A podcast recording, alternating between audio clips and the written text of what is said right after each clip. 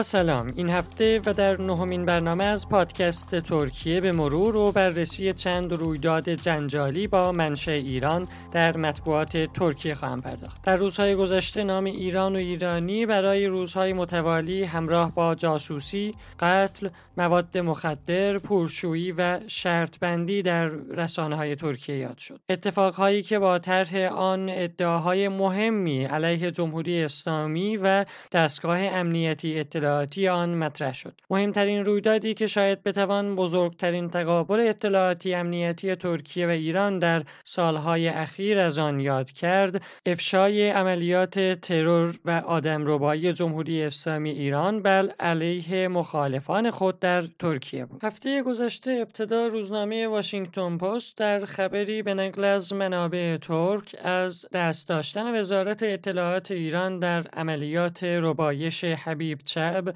معروف به حبیب سوید از فعالین عرب ایرانی خبر داد. حبیب چب ماه پیش در استانبول ناپدید شد و سپس به ایران منتقل شد. سپس خبرگزاری آناتولی ترکیه جزئیات بیشتری در خصوص عملیات ضد جاسوسی سازمان اطلاعات و امنیت ملی ترکیه میت علیه جاسوسان ایرانی منتشر کرد. بر این اساس میت در تاریخ 27 نوامبر طی عملیاتی اقدام به دستگیری 13 نفر از افراد نزدیک به ناجی شریفی زیندشتی در چهار شهر ترکیه کرد که با اطلاعات ایران در ربودن حبیب همکاری داشتند. بر اساس اعلام رسانه های ترکیه به نقل از منابع آگاه تبع ایران ناجی شریفی از این دشتی که دارای سابقه محکومیت از بابت قاچاق مواد مخدر در ترکیه نیز بود با افراد شبکه قاچاق مواد مخدر خود همکاری های نزدیک زیادی با وزارت اطلاعات جمهوری اسلامی ایران داشته است زینداشتی که از کردهای یکی از طایفه های شناخته شده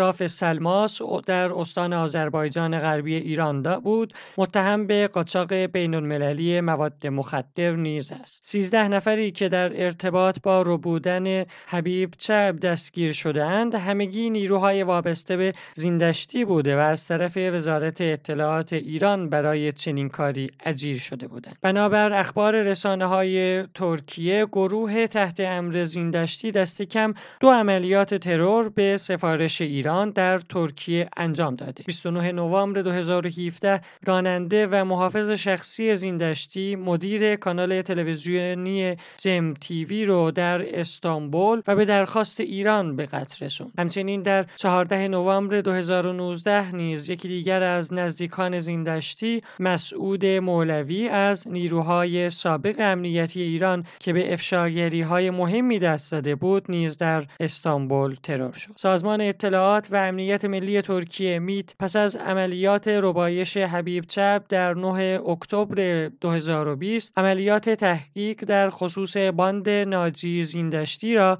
آغاز و ارتباط با جمهوری اسلامی ایران را کشف کرد. بنابر اعلام خبرگزاری آناتولی به نقل از منابع آگاه ناجی شریفی زیندشتی در ماه آگوست در چندین جلسه وزارت اطلاعات ایران در خصوص ربایش حبیب چب که در تهران و ارومیه برگزار شده بود شرکت کرده بود. برادر زن زیندشتی نیز در این جلسات حضور داشته. اما با این حال پس از رسانی شدن اخبار مربوط به عملیات ضد جاسوسی با محوریت گروه زیندشتی نه مسئولین ترکیه و نه ایران تقریبا هیچ واکنش مستقیمی در این خصوص از خود نشان ندادند. زیندشتی پیشتر در سال 2018 در پرونده‌ای با محتوای قاچاق مواد مخدر بازداشت و به زندان محکوم شد. اما پس از آزاد شدن به حضور خود در ترکیه با پوشش فعالیت تجاری ادامه داد. زیندشتی با چندین چهره سیاسی نزدیک به حزب حاکم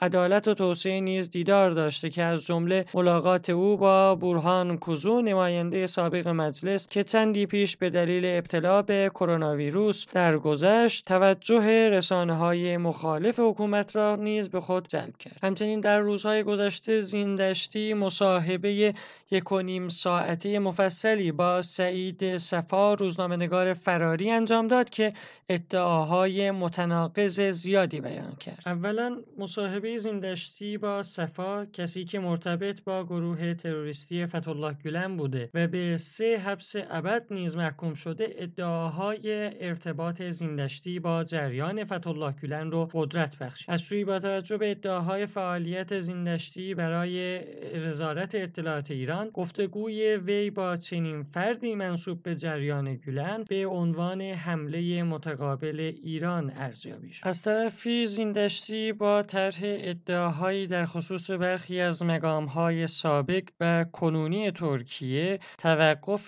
تحقیق در خصوص پرونده ترور و آدمربایی های انجام گرفته را هدف قرار داد. به هر ترتیب سوالهای بسیاری در خصوص چگونگی نفوذ اطلاعاتی و انجام عملیات های موفقیت آمیز ایران در ترکیه با برجاست این مسئله از طرفی موجب برانگیخته شدن انتقادات در خصوص ضعف امنیتی و اطلاعاتی ترکیه در برابر ایران هم شده. هفته گذشته یکی از پرونده هایی که ادعاهای جاسوسی ایران در ترکیه رو مطرح می کرد هم به سرانجام رسید. بر این اساس در بررسی پرونده توطعه سلام توحید هفتاد نفر به اتهام سنگین قضایی از جمله حبس ابد محکوم شدند. بر اساس این پرونده که گروه تروریستی فتولاه گلن با ایجاد توطعه توسط پرونده سازی قضایی گروه سلام سلام توحید قصد ضربه زدن به حاکمیت جمهوری ترکیه رو داشت تحت بررسی قرار گرفت. گروه سلام توحید از دهه 90 میلادی با هدف برقراری حکومت اسلامی و جاسوسی به نفع جمهوری اسلامی ایران پدیدار شد. در سال 2000 تحقیقات قضایی در این خصوص شروع شد. در سال 2007 هم در لیست گروه های ترور پلیس ترکیه قرار گرفت. به اعتقاد بسیاری این گروه با ترور اندیشمندان و روزنامهنگاران لایک مانند اور مومجو، باهری اوچوک و احمد تانر کشلاlı مرتبط بود. هشت نفر از اعضای منتصب به گروه سلام توحید در سال 2014 به زندان محکوم شدند. در آن زمان رسانه های ترکیه جزئیاتی از عملیات جاسوسی گروه سلام توحید به نفع ایران و ارتباط اعضای ارشد گروه با برخی از دیپلمات های سفارت ایران در ترکیه منتشر کردند. این گروه اطلاعات محرمانه و شناسایی در خصوص موقعیت سفارت و کنسولگری های اسرائیل و آمریکا در ترکیه جمعآوری و تحویل ایران می‌داده است. حتی انفجاری در ماه می 2011 در نزدیکی کنسولگری اسرائیل و در مسیر عبور رئیس کنسولگری اتفاق افتاد که طی آن هشت شهروند ترکیه مجروح شدند. اما پس از آن تاریخ گروه سلام توحید و مسئله نفوذ ایران با این نام به فراموشی سپرده شد. بعدها تحقیقات بر محور گروه سلام توحید بخشی از توطعه گروه فتولاه گلن عنوان و برای همین منظور نیز در هفته گذشته دهها نفر محکوم شدند. با توجه به نفوذ گروه گلن در دستگاه پلیس و قضایی ترکیه معلوم نشد آیا تحقیقات آن سالها نیز بخشی از توطعه بوده و یا به راستی مبارزه‌ای بر علیه فعالیت جاسوسی ایران بود. اما آنچه به طور حتم می‌توان گفت اینه که جمهوری اسلامی ایران نفوذ فرهنگی و اعتقادی بسیار گسترده و غیرقابل انکاری در بروکراسی و محیط دانشگاهی ترکیه از گذشته داشته و داره. این نفوذ در رسانه ها نیز مشهوده و شاید سکوت رسانه های ترکیه در قبال ایران رو متأثر از همین نفوذ به ارزیابی کرد. برای مثال در حالی که در روزهای گذشته مسئولین جمهوری اسلامی ایران بر علیه ترکیه و شخص رئیس جمهور سراپا حمله شده بودند اما واکنش چندانی و متناسبی با آن حتی در رسانه های نزدیک به حزب حاکم نیز دیده نشد. یا برای مثال در حالی که نمایندهای در صحن مجلس ایران انگشت اتهام به سوی رئیس جمهور ترکیه رجب طیب اردوغان در خصوص ترور محسن فخریزاده گرفت و اون رو بدتر از نتانیاهو عنوان کرد. واکنش متناسبی در رسانه های ترکیه دیده نشد. حالان که اگر تنها یک روزنامه محلی در یکی از کشورهای اروپایی تیترهای مشابهی مانند آنچه در هفته پیش در مطبوعات ایران علیه اردوغان منتشر شد نشت پیدا می کرد قطعا شاهد واکنش چند برابری و بسیار تند در ترکیه می بودیم. در هر صورت ایران علا رغم تمام سیاست های آشکار و نهان خود علیه ترکیه همیشه دارای کارت سبز عجیبی از سیاست تا رسانه و جو دانشگاهی در ترکیه بوده.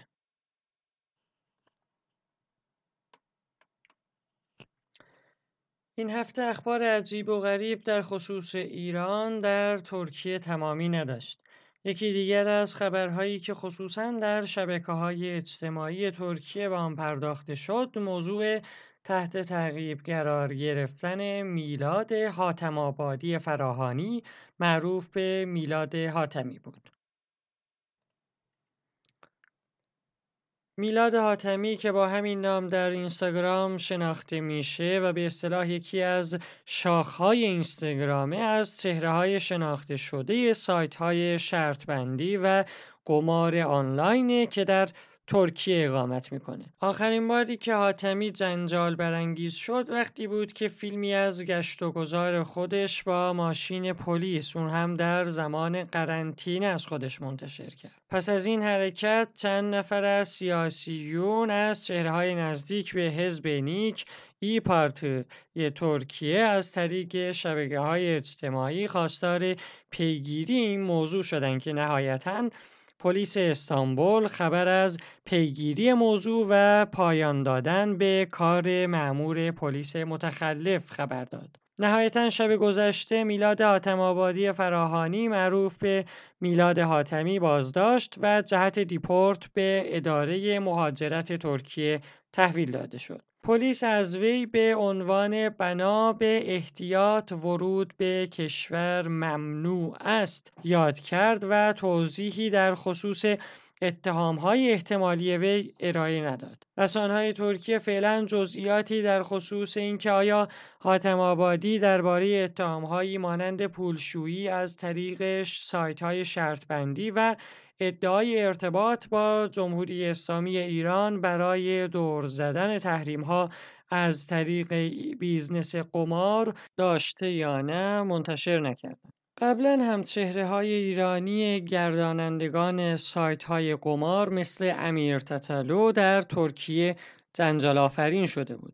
اما برای مثال داوود غفاری معروف به داوود هزینه که در سال 2018 به گرجستان دیپورت شده بود به ترکیه بازگشت و گویا موفق به اخذ شهروندی ترکیه نیز شده. داوود هزینه هم در شبکه های اجتماعی آزادانه به تبلیغ سایت شرطبندی اینترنتی که البته طبق مقررات ترکیه جرم محسوب میشه ادامه میده. علاوه بر این گاه و گداری مانند میلاد حاتمی با تهدید رقبا و یا کسانی که business اون رو هدف قرار دادن جمله معروف من صاحب استانبولم رو سر میده و به نظر می‌رسه کسی جلودارشون هم نیست. به پایان یکی دیگر از برنامه های پادکست ترکیه اومدیم. شما شنونده من طاها کرمانی بودین و من سعی کردم تا اونجا که امکانش هست اطلاعات دست اول رو به دور از کلیشه های گمراه کننده رسانه‌ای به شما ارائه بدم. شما می‌تونین برنامه های ما رو با هشتگ پادکست خط تیره ترکیه در شبکه های اجتماعی دنبال کنید. تا درودی بعد بدرود.